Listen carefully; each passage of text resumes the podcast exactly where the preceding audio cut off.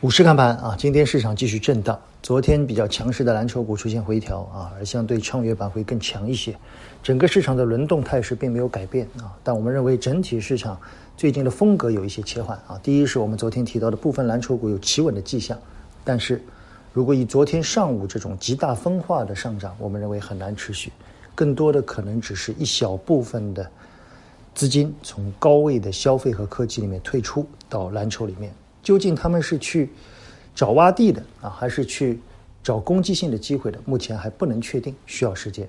第二，最近的盘面有一条线慢慢慢慢的浮出啊，这条线我们以前经常谈啊，但这条线的操作其实难度是比较高的，就是混改啊。从去年开始，关于格力的混改啊，到最近以广电系统的大规模的混改，以及上海国资的大量企业的混改都出现这类品种呢。大部分都是原先的质地比较差，有一个预期产生了比较大的股价的涨幅，短期的爆发力比较大啊。但是虽然很吸引眼球，特别是个人投资者、散户很喜欢这类，但是这类品种的长期挖掘上和价值的挖掘上其实是难度比较高的。啊，我想如果有机会，我们在周末啊专门来说说混改的股票怎么做。其实混改的股票在 A 股太多太多，以前有很多投资者把混改和重组。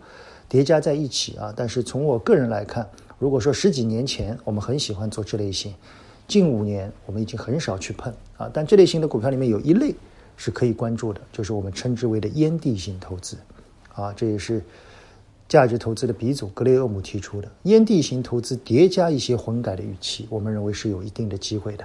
当然，等的是那个爆发段。所以当爆发起来的时候，那基本上也就是一个兑现的时候啊。当然。仅供参考。那么，另外呢，我们提示一下啊，在上周提到的订阅号里面，外资持股的我们那张图，很多人说，为为什么边老师二十多家，你只给了我们十几家？因为我们做了一个筛选啊，我们只是把外资持股比例比较高的百分之十以上的品种给大家去看一下。那么剩下的呢，我觉得大家不用去过分的关注，好吗？仅供参考，谢谢大家。